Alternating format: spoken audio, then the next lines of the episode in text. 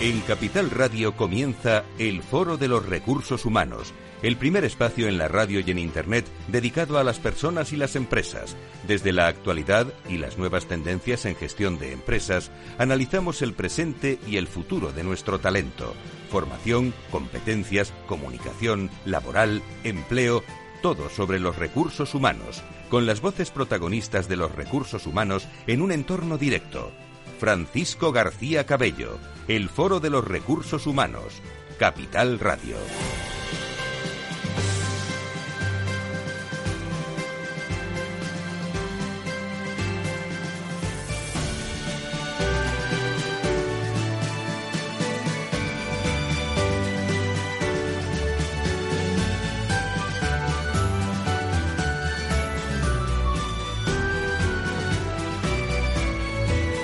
¿Qué tal? ¿Cómo están? Bienvenidos a una nueva edición del Foro de Recursos Humanos. Eh, les hablamos un eh, prácticamente primero de julio, eh, pero también he de, he de decir que, que bueno, que todas estas personas que nos estén escuchando pues los primeros días de agosto también van a estar en sintonía con nosotros y les doy la bienvenida a todos los que nos escuchan en diferido en agosto, que, que yo creo que es un mensaje muy, muy interesante para todos. Es decir, todos nuestros invitados van a sonar dos veces, hoy en directo y el y el próximo primero de el próximo primero primero de agosto también. Eh, todos lo están pensando a lo largo de, de toda la de toda la semana. Estamos muy en conexión ¿eh? con, eh, con todas las redes sociales, eh, con todo el mundo de la tecnología, lo cual viene muy bien, pero acabo de estar, créanme, con personas expertas en estrés, en ansiedad, en resiliencia y me han hablado del estrés tecnológico. ¿Cómo podemos identificar si estamos sufriendo ese estrés tecnológico? Bueno, últimamente eh, puede usted notar eh, que no desconectan, eh, que están muy pendientes del trabajo permanentemente, ni siquiera los fines de semana se logra hacer. Se está provocando también incluso algunos problemas a otro nivel porque nos están bueno bombardeando por todos sitios, incluidos los sábados. No descanso bien, eh, se siente uno cansado, noto que le duele la, cabeza, bueno, pues eh, a lo mejor está sufriendo tecnoestrés, ¿eh? que es lo que está cada vez más, más de moda. Bueno, me dicen, eh, según me han dicho esta mañana también, hay que salir un poco de la, de la multitarea, hay que estar concentrado en lo que uno hace, descansar de forma programada, ser pacientes también con nosotros mismos, no siempre aprendemos a la misma velocidad cuando la tecnología también falta, ¿no han tenido ustedes algún problema de desconexión? ¿No les llega bien el Ting, el Zoom eh, o todas las conexiones? Bueno, paciencia, ¿eh? que no se acaba el mundo. ¿eh? Aprender a desconectar cuando, cuando acaba la jornada, los fines de semana.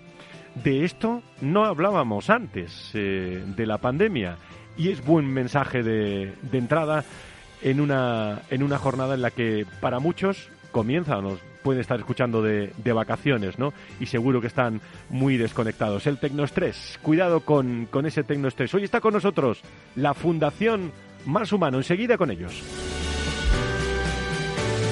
Si quieres saber todo sobre los recursos humanos y las nuevas tendencias en personas en nuestras organizaciones, conecta con El Foro de los Recursos Humanos con Francisco García Cabello.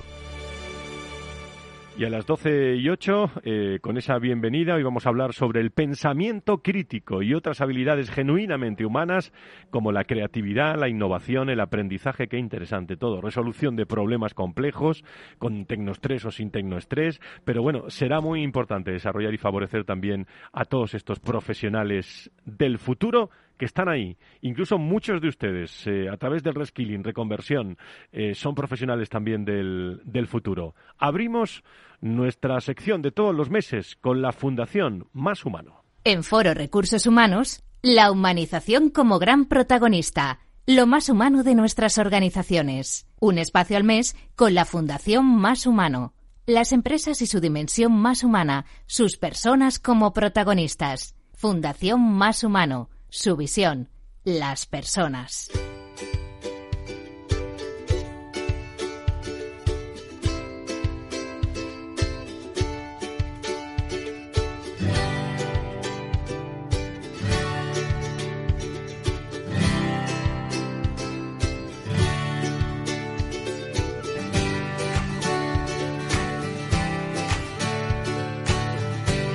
Pues a las 12 y 10, las 11 y 10 en las Islas Canarias vamos a comenzar esta sección con esta sintonía de la Fundación Más Humano.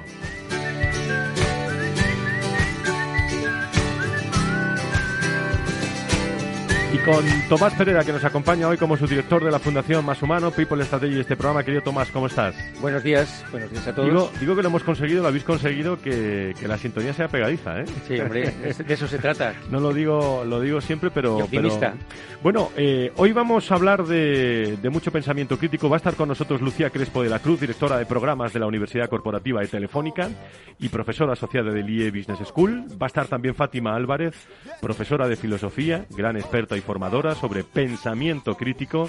Y hablaremos con un buen amigo, Francisco Jiménez eh, Plano, fundador de Augere y experto en gestión del cambio, gestión de personas y liderazgo. Bueno, un programa de esos eh, no, no digo yo que sea de verano, Tomás, pero de que se, se- se puede uno llevar reflexiones para el verano, ¿eh? No, no, por supuesto, por supuesto. Yo creo que eso- el verano es un buen, un buen momento para reflexionar. Bueno, pues vamos allá con algunas noticias que nos traemos eh, y nos traen los hombres y mujeres de la Fundación Más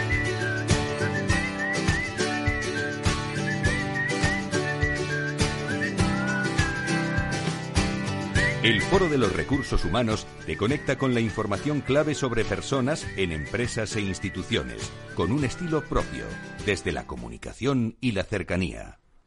Pues vamos a comenzar con eh, noticias, eh, Tomás, eh, que, que están ahí en primer plano y que, y que salen de, de tu fundación, de la Fundación Más Humano. Así es, y vamos a contar que desde la Fundación Más Humano lanzamos Indivisibles, un programa formativo para ayudar a entidades sociales educativas y de inserción sociolaboral a mejorar sus competencias digitales a través del voluntariado corporativo. Las entidades sociales y empresas que quieran participar pueden apuntarse hasta el 19 de julio en máshumano.org. Vamos a recordar también a los hombres y mujeres a través de Generación Sabia, proyecto ya saben, aquí hemos hablado mucho de, de la Fundación Endesa y de Generación Sabia, bueno, pues un proyecto de la Fundación Endesa en colaboración con Fundación Más Humano que ha organizado una mesa redonda sobre la visión de los headhunters sobre el talento senior, un interesantísimo debate en el que participaron directivos de importantes firmas de headhunting internacionales eh, que están con nosotros eh, y que, bueno, como resumen, eh, tienen ustedes un vídeo, ¿no, Tomás? Tienen un vídeo ahí Sí. de, que se pueden ver. Eh, estuvo Russell Reynolds, eh, estuvo, estuvieron Egon empresas como Egon Zehnder, estuvieron también eh, Kingsley Gate Partner y, y algunas más. Son cuatro, pero representadas en, en, yo creo que muchos headhunters que están trabajando Mm. en estos momentos, ¿no? Absolutamente, fue muy interesante, yo creo, y recomiendo verlo en máshumano.org barra actualidad. Más cosas que, habéis generado. Y por último, desde Endesa y Fundación Más Humano también hemos organizado esta semana el webinar Fondos Europeos y su potencial aplicación al segmento PYME. Continuamos desde la Fundación Más Humano pues apoyando a las pymes y este, este webinar fue impartido por expertos de Deloitte que serán los encargados de ofrecer una visión general del proceso de gran utilidad para las pequeñas y medianas empresas. Toda la información e inscripción gratuita en máshumano.org barra actualidad. Eso iba a decir, más información tienen ustedes en esta internet de, y esta página web de la Fundación Más Humano, 12 y 13 de la mañana. Líderes y directivos en primer plano.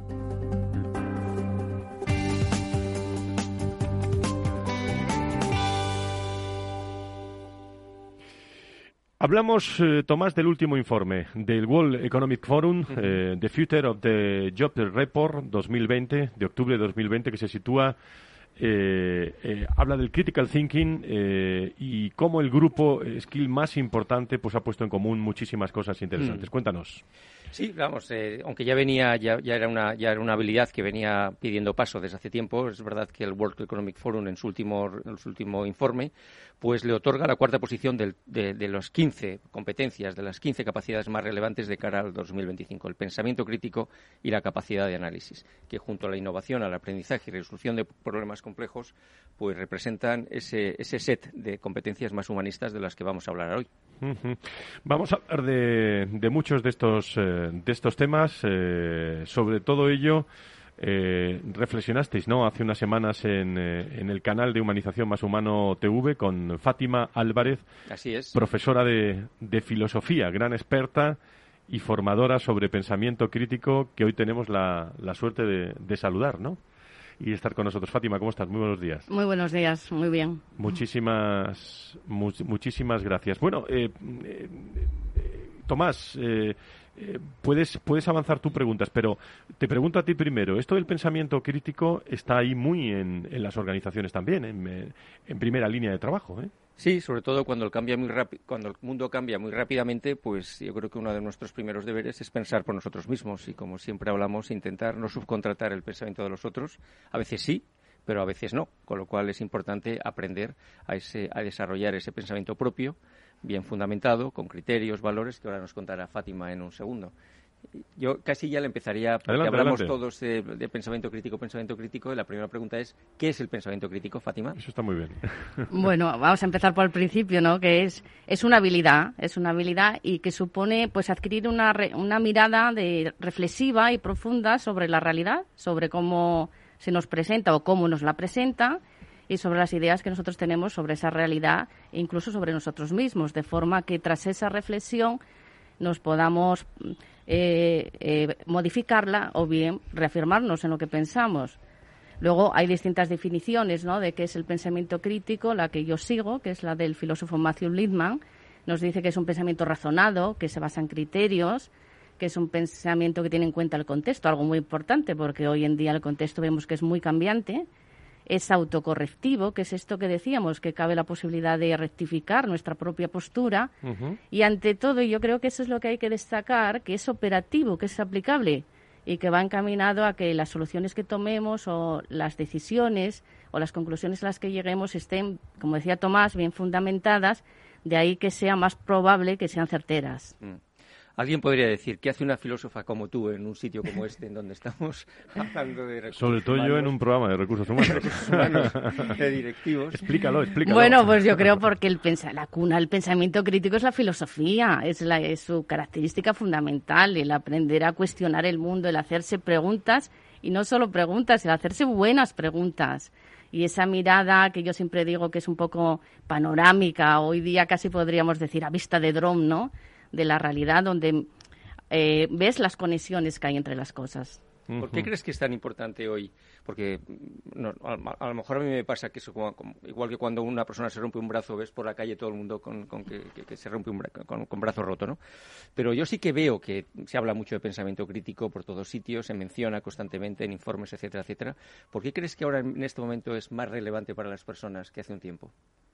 Bueno, por el contexto, lo que decíamos, porque es un contexto muy cambiante, de alguna manera todos, en mayor o menor medida, ¿no? Se nos resquebraja el suelo, ¿no? Sobre el que pisamos, porque hay todo el cambio que supone ya, y ya suponía de antes, el desarrollo tecnológico, se suma a esa incertidumbre la pandemia, hay un exceso de información en el que no sabemos movernos para distinguir lo que es, mm, bueno, que puedes eh, fiarte de ello y de lo que no.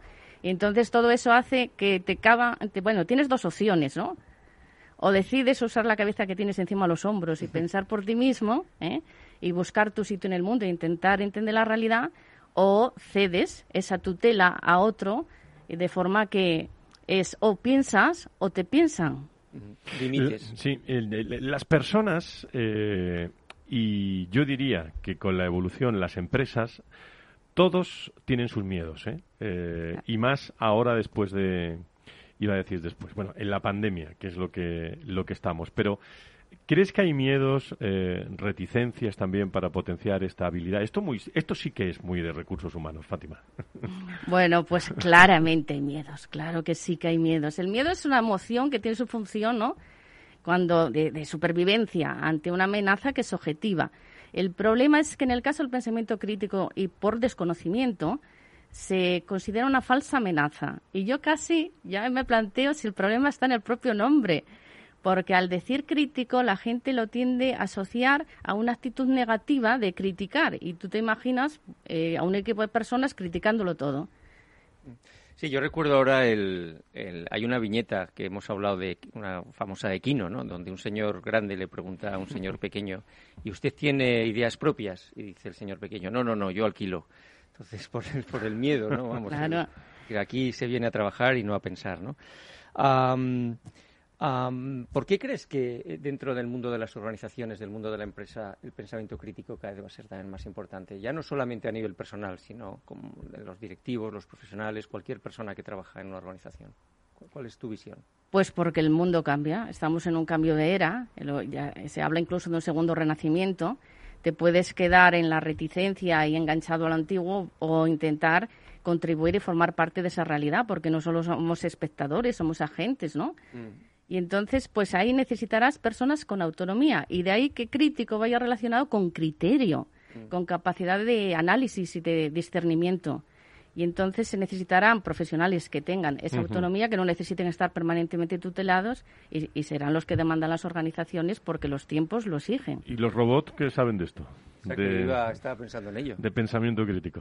Pues de, momento no han llegado, ¿eh? Esa inteligencia artificial conversacional que está tan, tan de moda. sí, sí, pero bueno, yo creo que el pensamiento crítico de momento se mantiene en esto que Tomás llama las habilidades genuinamente humanas, ¿eh? y, hace referencia a, la más característica y la más distintiva de todo ser humano, que es la capacidad de pensar. Y los tiempos eh, son tiempos muy, bueno, nuevos, no difíciles, nuevos, y hay muchos desafíos en el plano de la inteligencia artificial, todo el problema ético que plantea, eh, los nuevos modelos de trabajo, el tema del cambio climático. Es decir, se necesitan muchas cabezas que piensen. No hay que tener miedo a la gente que, que la gente piense porque se necesita mucha gente pensando. Pero la inteligencia artificial ya está pensando. Ya, bueno, yo ahí, ya ese sería tema largo, ¿eh? Pero hay una distinción entre lo que ellos hacen y lo que hace de momento un ser humano, ¿no? Mm. Claro, aquí el, el gran, eh, el gran tema, y, y, vamos a ampliar a lo mejor dos minutos esta cuestión y luego vamos con el comentario, Tomás, porque, eh, claro, cuando hablamos de inteligencia artificial conversacional, yo lo digo siempre, aquí lo importante es el Big Data también, ¿no? Eh, cuanta más información, más datos tenga la, la máquina, más conversaciones se pueden producir. Cuantas más los datos sean más humanos, pues más conversación humana se puede, se puede pensar. En esto, en esto estamos eh, metidos de lleno desde el punto de vista tecnológico, eso no me cabe la menor duda. Pero desde el punto de vista humano, no sé qué opináis los dos, no sé si estamos muy metidos. Bueno, yo ahí te distinguiría y, bueno, no se puede uno ampliar ¿no? este, en este tiempo que tenemos, pero es muy diferente lo que puede hacer de momento la inteligencia artificial. La inteligencia artificial de momento es mucho más eh, menos flexible. Fíjate, la flexibilidad que es un valor en alza. ¿eh? Y sin embargo, el ser humano tiene mucha más capacidad de, leer los contextos. la inteligencia artificial no, va programada para un contexto determinado. Y eso yo creo que hasta, de momento es casi una de las diferencias más notables una, última pregunta, sí. Eh, cuando hablamos de pensamiento crítico, alguien puede pensar, bueno, yo la verdad nací de esta manera y, tengo pensamiento crítico, pero poco, mediano, mucho. Es como si fuera una cualidad personal con la que venimos de fábrica. Eh, ¿Se puede incorporar naturalmente o es algo que se puede aprender, eh, se puede desarrollar? Es una capacidad que, que se puede aprender como, como, conducir un coche. Pues se puede aprender y se debe aprender, ¿eh? porque lo que uno tiene de entrada, esa característica tan distintiva de los humanos, que es la capacidad de pensar, hay que ponerla en desarrollo. Es una potencialidad que, siguiendo Aristóteles, habría que pasar al acto, ¿no? Y hay maneras de aprender, hay modelos pedagógicos. Yo trabajo con uno en concreto que lleva una trayectoria de muchos años de solvencia de forma que se pueda desarrollar ese pensamiento crítico que todos tenemos en mayor o menor grado, pero que siempre puede avanzar. Mm. Sapereaude. El sapereaude, el atrévete, ¿eh? es una cuestión de atrevimiento. A ver un poco más de eso para que nuestros oyentes, ¿qué, es todo eso? El sapereaude, el sapereaude es un es un casi un lema, ¿no? Que puso en boga Kant en la época de la Ilustración. Me refiero cómo lo haces tú con los alumnos. Eh, ah, cómo lo hago. ah, bueno, eso ya. Digo hablándole de esto. ¿eh? Hablando. ¿Cómo hago el desarrollo del pensamiento crítico? Bueno, de, mira, por decirlo en tres palabras, es de una manera dialógica, a través del diálogo, a través de la pregunta, del método socrático, de la mayéutica, y a través de crear buenas argumentaciones, saber distinguir valores, saber distinguir criterios, cómo, cómo es un argumento bien construido. Así, así se hace. ¿Y te responden bien los alumnos? Sí, hombre, ahora hemos hecho pues un curso así adaptado a las empresas y yo creo que han, bueno, yo estoy contenta en cómo han respondido, no sé si ellos están igualmente contentos, creo que sí. Puedo confirmarlo. Muy bien, pues eh, nos queda un minuto más, vamos a hacer la, pausa, luego viene el comentario de, Tomás y seguimos con nuestros, eh, con nuestros invitados. Una última cosa, Fátima, como profesora de filosofía, gran experta y formadora, sobre pensamiento crítico. Eh, pensando en los áreas de recursos humanos, conozcas más o menos, pero pensando, eh, ¿qué, les dejas a todas esas áreas de, recursos humanos que quieren ser más humanos cada día y tener cada vez más pensamiento crítico, pero, muchas veces simple y llanamente a lo mejor no está en las prioridades? Claro, pues mira, yo diría que una de, bien trabajado, ¿eh? porque importa mucho cómo se trabaja y cómo se educa, pues es algo que ayuda a elaborar buenas preguntas y para tener buenas respuestas hay que saber hacer buenas preguntas vincula y además vincula mucho los equipos, abre mucho la mirada y es casi unos buenos cimientos para el trabajo colaborativo. Muy bien, Tomás, ¿algo más que añadir? Nada más, vámonos al comentario luego. Bueno, pues enseguida vamos a hacer una pausa, vamos a escuchar el comentario de, Tomás, pero no se lo pierdan hoy, ¿eh? porque hemos venido hablando muchísimo de aspectos de comunicación y hoy Tomás va a poner ese punto y seguido en la importancia del lenguaje en la, en la comunicación me parece prioritario para no eh, decir una cosa cuando queremos decir otra. ¿eh? Y sobre todo cuando tenemos enfrente a una persona. Yo escribía esta semana también sobre la empatía, la necesidad de la empatía y de saber mm. escuchar. Y yo creo que eso tiene que mucho que ver también con la comunicación. Una pausa, eh, algunos consejos y volvemos con el Foro de Recursos Humanos hoy lunes.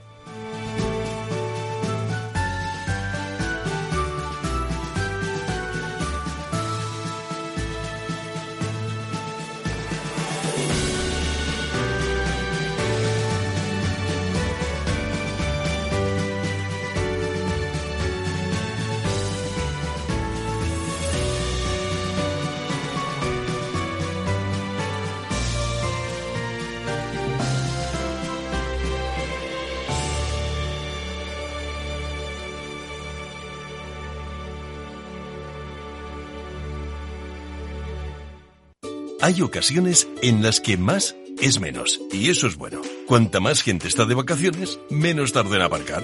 Cuanto más queda de verano, menos me duele que acabe el día. Y este verano con Renta 4 Banco, cuanto más invierto, menos comisiones pago. Y eso sí que es bueno. Entra e infórmate de las bases de la promoción en tu oficina Renta 4 más cercana o en r4.com. Renta 4 Banco, tu banco especialista en inversión. ¿Quieres anunciar tu negocio en la radio? Entra en el clubdelaradio.com. La compra es online, pero no os vamos a negar que nos encanta que nos llaméis. El teléfono, olvídate, no te vas a acordar. Entra en el clubdelaradio.com. Tu audio y tu campaña de una forma sencilla y rápida. Contrata anuncios en radio al mejor precio. elclubdelaradio.com. Tu radio en Madrid 105.7, Capital Radio. Memorízalo en tu coche. Horno San Onofre. Somos pasteleros y eso nos gusta. Utilizamos materias primas que nos hacen disfrutar y elaboramos todos nuestros productos de forma artesanal, sin sucedáneos, ni margarinas, ni grasas trans. Sabemos que las cosas buenas son importantes. Con el hashtag buscamos gente dulce. Horno San Onofre, calle San Onofre 3, teléfono 91 532 9060 y calle Hernani 7, teléfono 91 554 3396. También nos encontrarás en el mercado de San Miguel www.pasteleriasanonofre.com. Mus. Mus. Mus. Sinesio. Te toca, Sinesio. ¿Qué pasa? Oye, Sinesio, no, ¿qué, ¿qué te pasa a ti? Que te veo muy onnubilado, que no te veía yo así de ausente desde que te prometiste con la maruja. Si es que tengo un aparato que me resuelve todas las dudas, estoy a la última en los mercados. Anda, mira, ya está Sinesio con sus inventos. Sinesio el ingeniero. Atiende, Paco. Mira lo que he descubierto. Alexa, ponme Capital Radio, moja. Te damos la bienvenida a Capital Radio. Puedes escuchar la señal en directo o nuestros mejores audios en formato podcast. Directo o podcast. ¿Qué quieres escuchar? Ponme los podcasts, Alexa. Has elegido podcast. Vas a escuchar las noticias de Capital Radio. Con esto, Paco, vamos a echar el órdago a los mercados natural.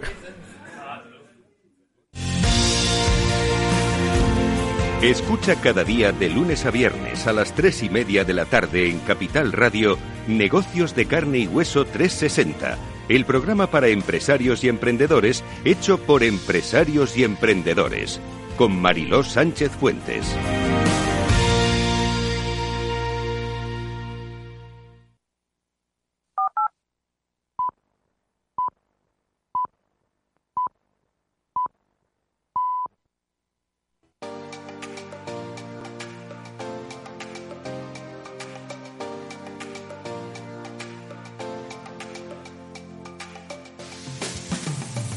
Si quieres saber todo sobre los recursos humanos y las nuevas tendencias en personas en nuestras organizaciones, conecta con El Foro de los Recursos Humanos con Francisco García Cabello. Son las doce y media, las once y media de las Islas Canarias.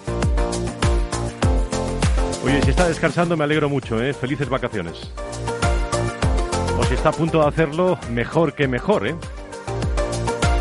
Hay que descansar eh, también. Lo, humano genera eh, mucha tensión y tenemos que relajarnos también en este tiempo.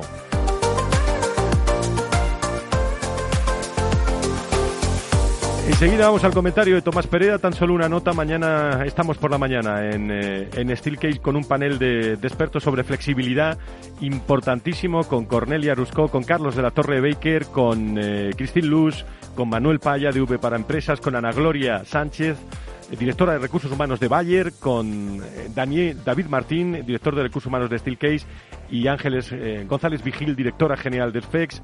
Vamos a intentar a ver si nos podemos adelantar a lo que va a pasar en septiembre para hablar de flexibilidad, para hablar de normativas, porque no siempre se puede hacer lo que uno quiere. ¿eh? En, cuando estamos hablando de una multinacional en distintos países, hablando de flexibilidad eh, en el entorno de lo global. Bueno, pero eso será mañana. Ahora a las 12.31, las 11.31, nos vamos al comentario con la voz y la firma de Tomás Pereda.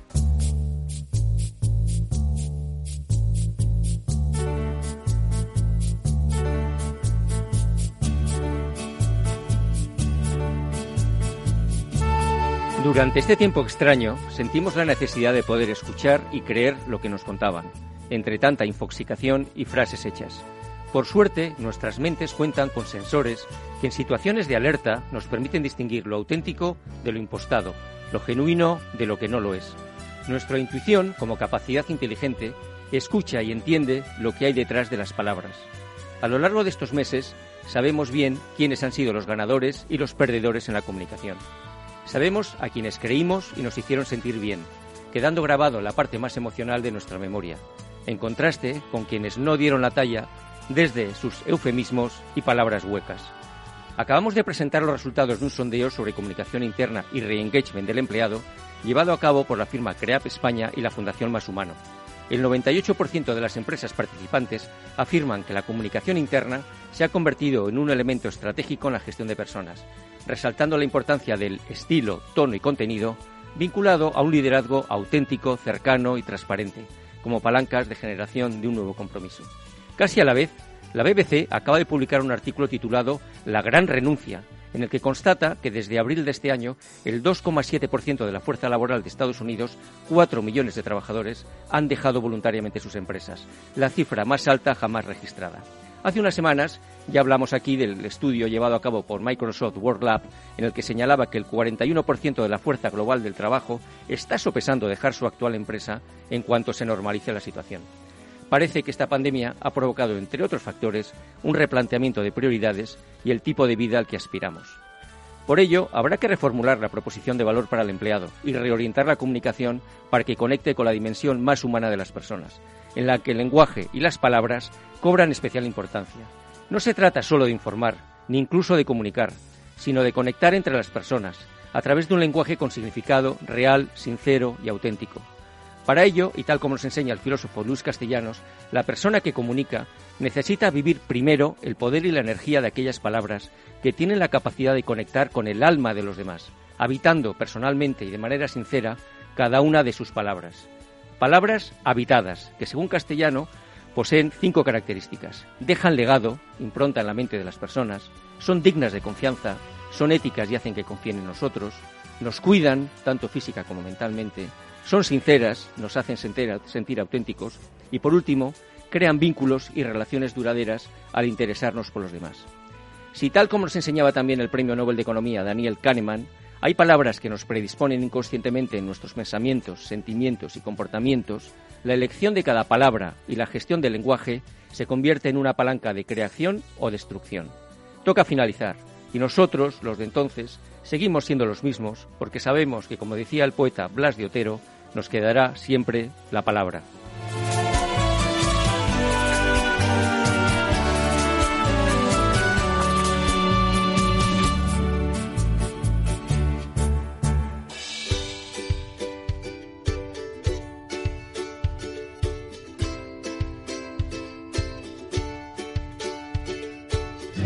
En Foro Recursos Humanos, la humanización como gran protagonista, lo más humano de nuestras organizaciones. Un espacio al mes con la Fundación Más Humano.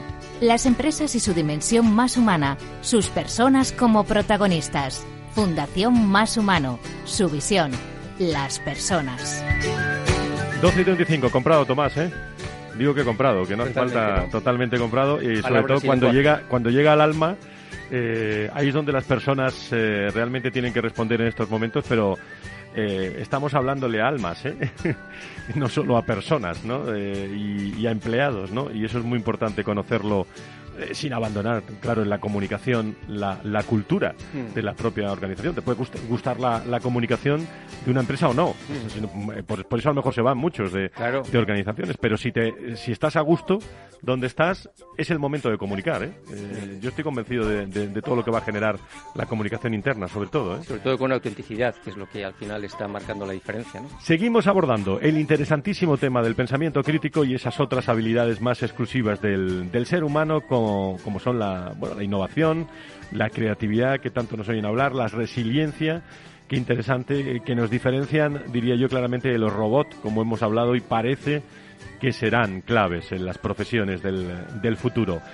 De todo ello vamos a hablar hoy eh, en eh, estos minutos que nos quedan de programa con, eh, con, otra de nuestras invitadas especiales, Lucía Crespo de la Cruz, directora de programas de la Universidad Corporativa de Telefónica y profesora asociada de, del IE Business School, con una, diría yo, bueno, amplísima experiencia en crear y desarrollar programas de liderazgo de alto impacto. Querida Lucía, ¿cómo estás? Muy buenos días. Buenos días, encantada de estar aquí con vosotros. Muchísimas gracias. Eh, bueno, Lucía, en, Telefónica las personas importan mucho. Ah, me lo dijo hace poco tú, la directora de, Recursos Humanos, que mando un abrazo desde aquí a, todo el equipo de, Recursos Humanos. Importan.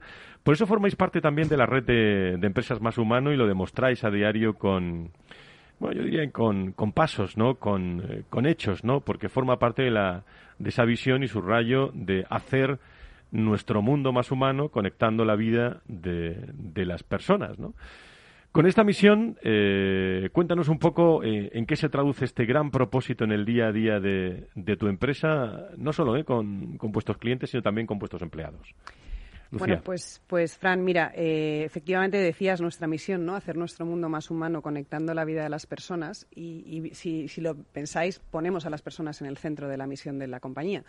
Pero es que también las ponemos en el trabajo. Las personas que conformamos Telefónica, como bien te dijo Marta Machicot, ¿no? son, son, son clave en, Telefónica y de verdad pensamos que, que, la compañía la hacemos las personas que estamos dentro. y, y tenemos muy claro que, nos importa especialmente el desarrollo y el crecimiento de estas personas. Y, tenemos muy, muy claro y muy grabado que si las personas que formamos la compañía crecemos, la compañía crece. Y por eso trabajamos con todo esto que estamos un poco hablando aquí, aquí hoy, ¿no?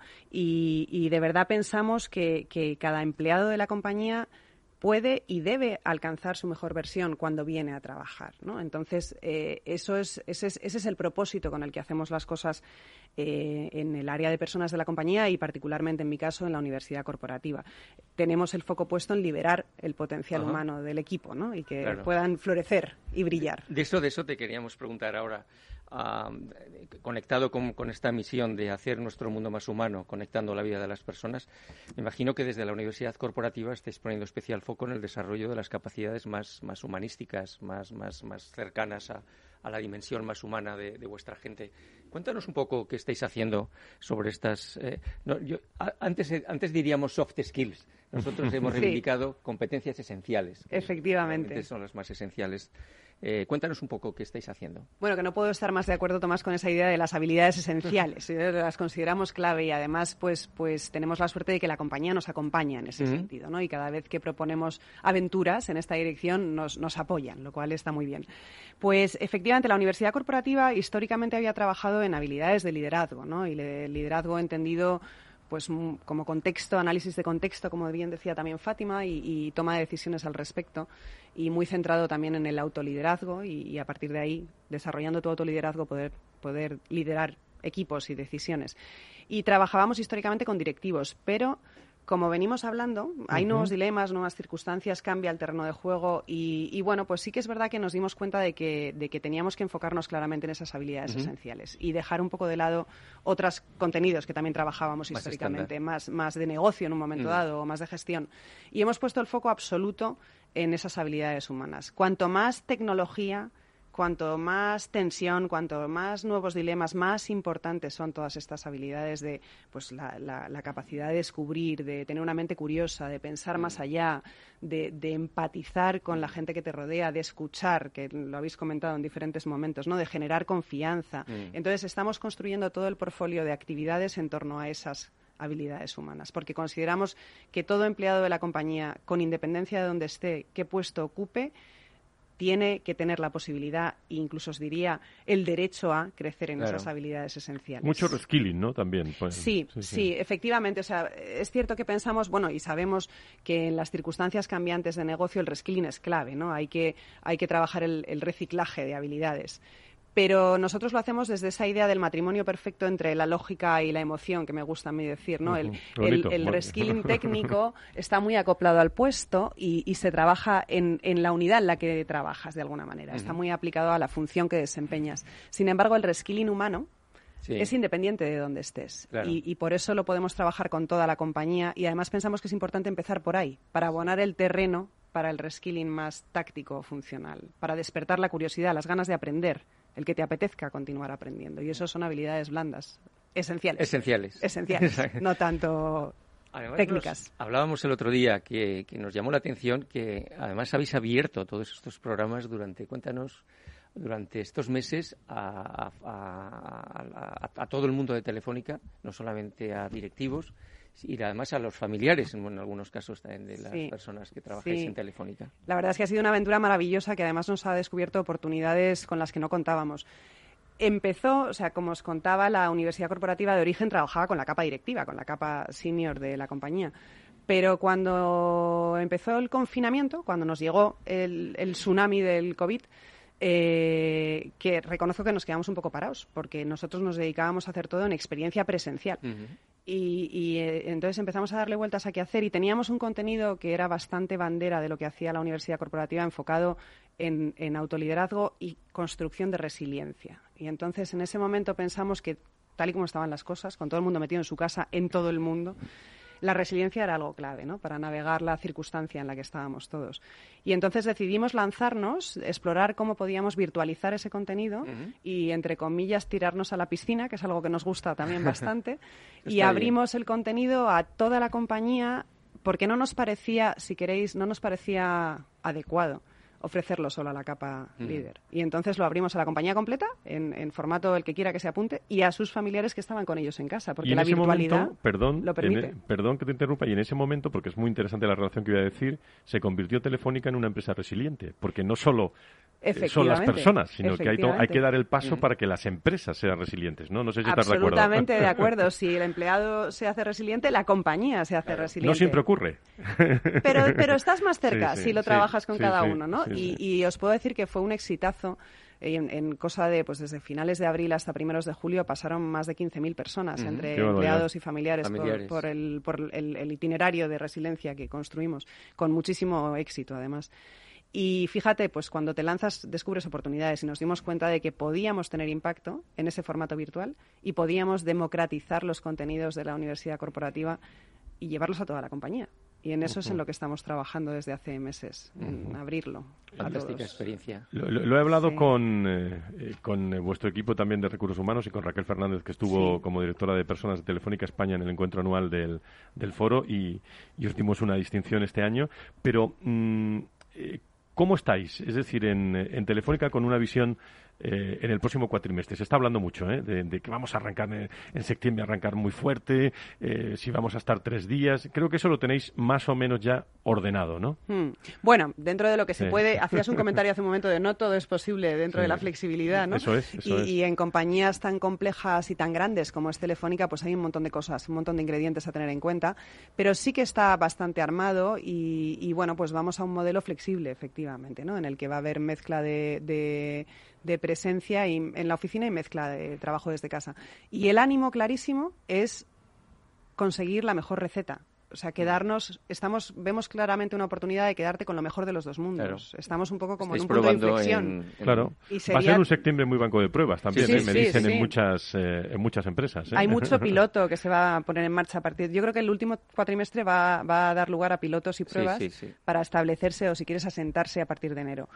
Pero el ánimo es claramente quedarse con lo mejor de los dos mundos, porque tenemos la oportunidad de sacar lo mejor de los dos mundos. La moda de este otoño será lo híbrido, es bello. Sí, efectivamente. Pero bueno, es importante, no olvidemos que, que, necesitamos recuperar presencia, porque hay un montón de, de, temas muy asociados a la creatividad, a la mm. resolución rápida de problemas, a la conexión que hablabas tú, Tomás, en tu comentario, la conexión emocional, que es tan fundamental para que las cosas sucedan. Y eso sucede en persona. Sí. Entonces hay que saber combinar, hay que llevar a un equilibrio. El mestizaje. Exacto, me, encanta, el mestizaje, efectivamente, el mestizaje. Bueno, sé, eh, Fátima, si quieres decir algo de... no, yo estoy escuchando con mucha atención y, bueno, yo apuesto evidentemente como Lucía por esas habilidades esenciales que remiten a la esencia de lo que somos, ¿eh? Absolutamente. Y que hemos tenido aparcadas mucho tiempo, ¿no? Ensoñados por otras cosas que son las tecnológicas y ahora de repente nos damos cuenta que que hay que ir a por ellas, que son fundamentales. ¿Me dejáis que rice el rizo en la tertulia? Porque tengo en línea Francisco Jiménez Plano, que es fundador de Ollere, eh, experto en gestión del cambio, gestión de personas y liderazgo, y si me permiten, amigo mío también. ¿eh? eh querido Paco, ¿cómo estás? Muy buenos días, bienvenido. Pues eh, muy buenos días, amigo y vecino. Eso es, eso es, eso lo acabo de decir hace un rato. ¿eh? eso no estaba preparado. Lo ha, hecho lo ha hecho constar. Nos lo ha contado. bueno, ¿qué tal estás, Paco? ¿Todo bien? Todo bien, afortunadamente todo bien. Eh, ¿Qué, interrelaciones crees tú o observas como experto entre, entre el pensamiento crítico que conoces muy bien los procesos de transformación en las organizaciones que se están produciendo?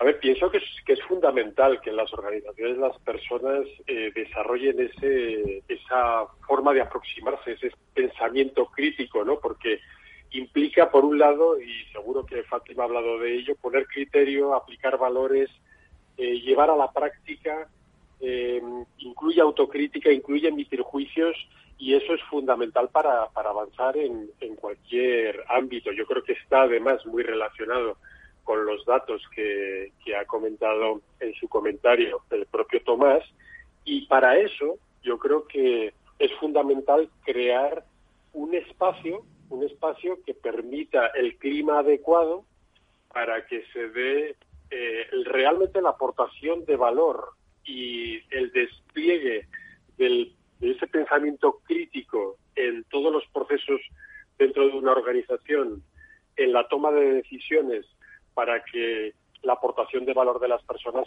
sea real. Y a mí hay un aspecto que me parece esencial ligado a esto y que trabajamos muchísimo cuando facilitamos procesos de transformación en las organizaciones, que es crear un espacio seguro y valiente para que eso se produzca. Mm. Eh, hola Francisco, soy Tomás, ¿cómo estás? Encantado de, volver a conversar contigo. Y mm, conozco que acabas de lanzar un libro que se llama titulado Transformación, que además incluso se presentará en septiembre, en donde haces mención al concepto de democracia profunda de Arnold Meindel sobre la necesidad de escuchar todas las voces del sistema, eh, con lo cual, como tú ahora mismo ah, comentabas, para escuchar tienes que crear ese espacio eh, seguro, valiente, en donde las personas se puedan expresar con libertad. Desde tu punto de vista, ¿qué culturas propician este tipo de pensa este tipo de, no digo ya de pensamiento crítico, fomentan el pensamiento crítico y cuáles aquellas es difícil que, lo puedan liberar?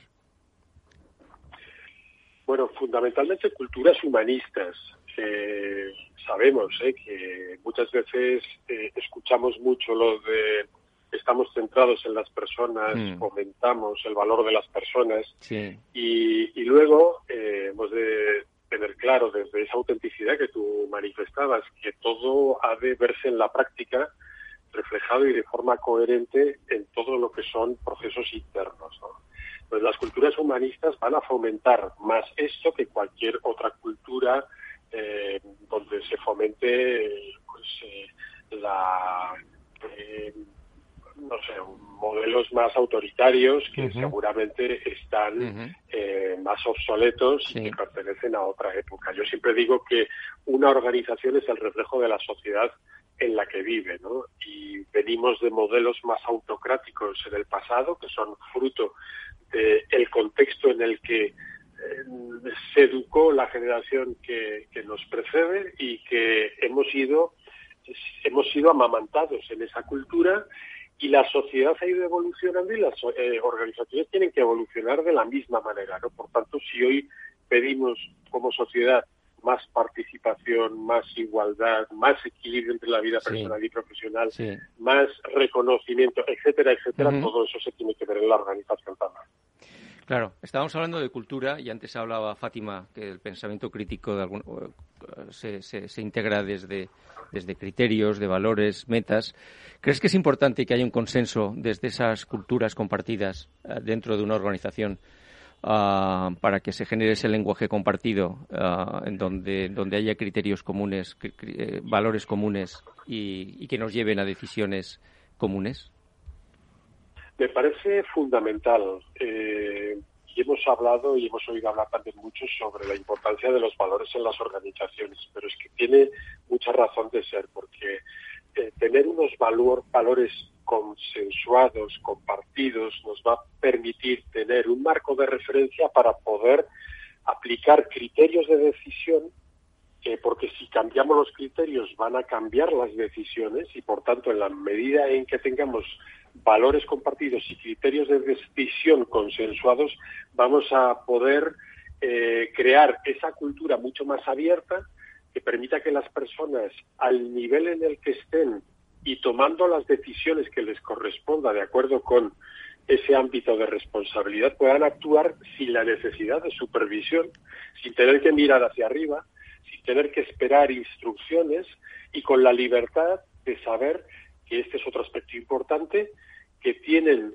una capacidad también para equivocarse, también se ha podido consensuar y muchas veces decimos la importancia de crear el marco de relación, el marco de trabajo en el que consensuamos qué queremos decir con esos valores, qué queremos, qué comportamientos queremos ver reflejados, cómo vamos a tomar decisiones, incluso cómo nos vamos a manejar cuando surja el error, cuando surja el conflicto y otras dinámicas que se producen, lógicamente, en cualquier sistema humano. El lenguaje compartido es fundamental. Mucho por hacer ¿eh? eh en las organizaciones. Nos quedan eh, prácticamente tres minutos. Eh, lo que queréis decir en ese tiempo.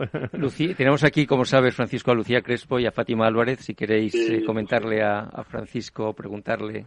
Bueno, yo, Francisco, encantada de saludarte. Soy Lucía. Eh, bueno, no puedo estar más de acuerdo con lo que decías, la verdad. Eh, para mí, estaba aquí tomando notas, pero es verdad que yo creo que el espacio seguro en el que pueda fluir la conversación, o sea, nosotros creemos que la conversación, muy en la línea con lo que estamos hablando del pensamiento crítico, que se trabaja en grupo, el que puedas conversar y aprender a construir sobre las diferencias. Tomás preguntaba que igual que culturas están más avanzadas en eso, yo creo que aquellas que saben valorar y apreciar el disenso cuando no estás de acuerdo y construir y dialogar sobre ese disenso en grupo y llegar a conclusiones más poderosas.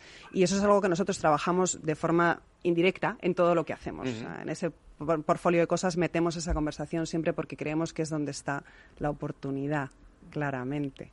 Bueno, yo reafirmo, afirmo, reafirmo y confirmo, ¿no? Todo lo que dice Lucía y es cierto, ¿no? Hay que crear espacios de confianza donde la gente se pueda expresar en libertad y donde las diferencias se entiendan como enriquecedoras. Exacto. Que es la manera de sumar. Bueno, pues nos vamos quedando sin tiempo. Fátima, muchísimas gracias por, eh, estar con nosotros. Un abrazo a Valencia. Estuvimos hace una semana allí, se está espectacular allí en tu tierra. Muy bien. gracias. Eh, eh, Paco, ¿algo más que añadir? No, solamente en relación con eso los modelos de gobernanza más avanzados precisamente evolucionan en esa dirección, en crear espacios de diálogo, donde a veces las decisiones no se toman por consenso, hay modelos sociocráticos que las toma por consentimiento, ¿no? Es decir, no estoy de acuerdo, pero consiento que esto puede ir adelante. O sea que creo que ese diálogo es clave. Muy bien, querido amigo, muchísimas gracias. Nos, nos veremos, ¿eh? Un abrazo, ¿eh? Hasta luego. Claro que sí. Espero que dentro de poco que vaya muy bien. Venga, un abrazo. Gracias eh, a nuestro a nuestro invitado de, de hoy en el, en el programa también Hilo Directo Conexión. Con los profesionales eh, que saben de, de, todas estas que saben de todas estas cosas. Francisco Jiménez Plano. Bueno, pues eh, Lucía, muchísimas gracias por estar con nosotros. Saludamos a todos los hombres y mujeres de Telefónica y sobre todo de, de vuestra universidad corporativa que algún día nos la enseñas, digo, sobre, sobre el terreno y sobre la marcha. Eh, porque es muy interesante todas las cosas que, que hacéis. Un abrazo y buen verano, ¿eh? Muchas gracias igualmente. Muchísimas gracias. Hay muchas personas, sabes Tomás, que nos están escuchando ya eh, tranquilamente en agosto incluso, ¿eh? Incluso desde la playa. Desde la, bueno, no lo sé, ¿eh? no lo sé, pero yo tengo anécdotas de gente que nos ha escuchado desde la playa, pero no vamos a presumir aquí ahora un poquito al final del programa, pero hay gente que nos ha escuchado paseando por la playa, ¿eh? Desde, desde hace los, los podcasts, los podcasts ¿eh? de, de, este programa. Si estás ahí, me date un bañito, date un bañito un poquito y descansa escuchando también eh, a Capital Radio y el Foro de Recursos Humanos. Gracias a todos, gracias a la Fundación Más Humano, Tomás Pereda como su director general, People Strategy de este programa. Eh, buen verano también, Tomás. Muchas gracias. Y a todo el equipo de la Fundación Más Humano, gracias en la elaboración de este contenido, gracias a Arián Martín, eh, a Miki Garay, a todo el equipo de producción, a todos los asesores del Foro de Recursos Humanos. Y a todas las personas que estéis descansando y nos estéis escuchando en agosto, pues también un, un abrazo, un abrazo muy fuerte. De momento, eh, en la realidad nos queda mucho julio por delante y el próximo lunes eh, hablamos eh, con el Observatorio Generación y Talento de diversidad en este, en este programa. Y el siguiente lunes hablamos sobre pensiones eh, con eh, los protagonistas, eh, que son eh, pues muchas personas eh, y muchas instituciones que están pensando qué hacer con las últimas noticias, también desde la COE, desde el gobierno, desde los sindicatos. Lo vamos a tocar aquí en este programa, lo laboral. De momento, que tengan buena semana. Adiós.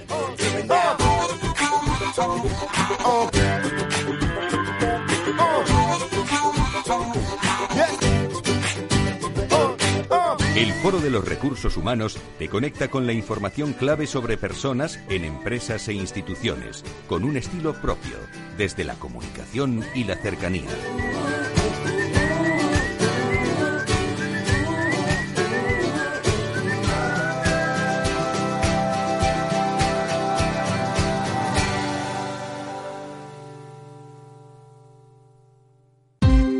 Ya no estamos en la era de la información, estamos en la era de la gestión de los datos y de la inteligencia artificial.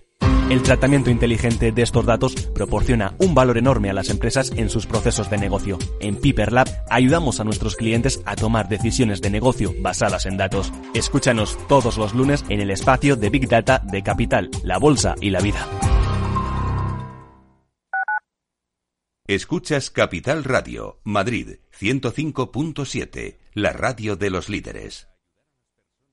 Disfruta de la mejor cocina gallega en Montes de Galicia. Todo un clásico moderno en el barrio de Salamanca. Disfruta de la variada dieta atlántica, de las mejores carnes y pescados tratados con respeto y transparencia y regados con una de las mejores bodegas de la zona. En grupo, en familia o en pareja, Montes de Galicia te ofrece el espacio perfecto en cada ocasión. Si quieres entender mejor todo lo que rodea a nuestro sector alimentario, tienes una cita en La Trilla. Un gran equipo de especialistas te acercará a la actualidad económica y política desde el campo hasta la mesa. Conocerás sus principales innovaciones sin olvidar las producciones más tradicionales. Los sábados de 8 a 9 de la mañana con Juan Quintana, La Trilla de Capital Radio.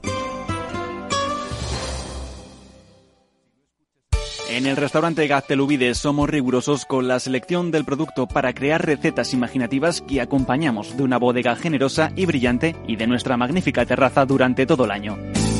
Restaurante Gaztelubide, carretera de La Coruña, kilómetro 12200, La Florida. Teléfono 91 372 8544. Una recomendación del programa gastronómico Mesa y Descanso.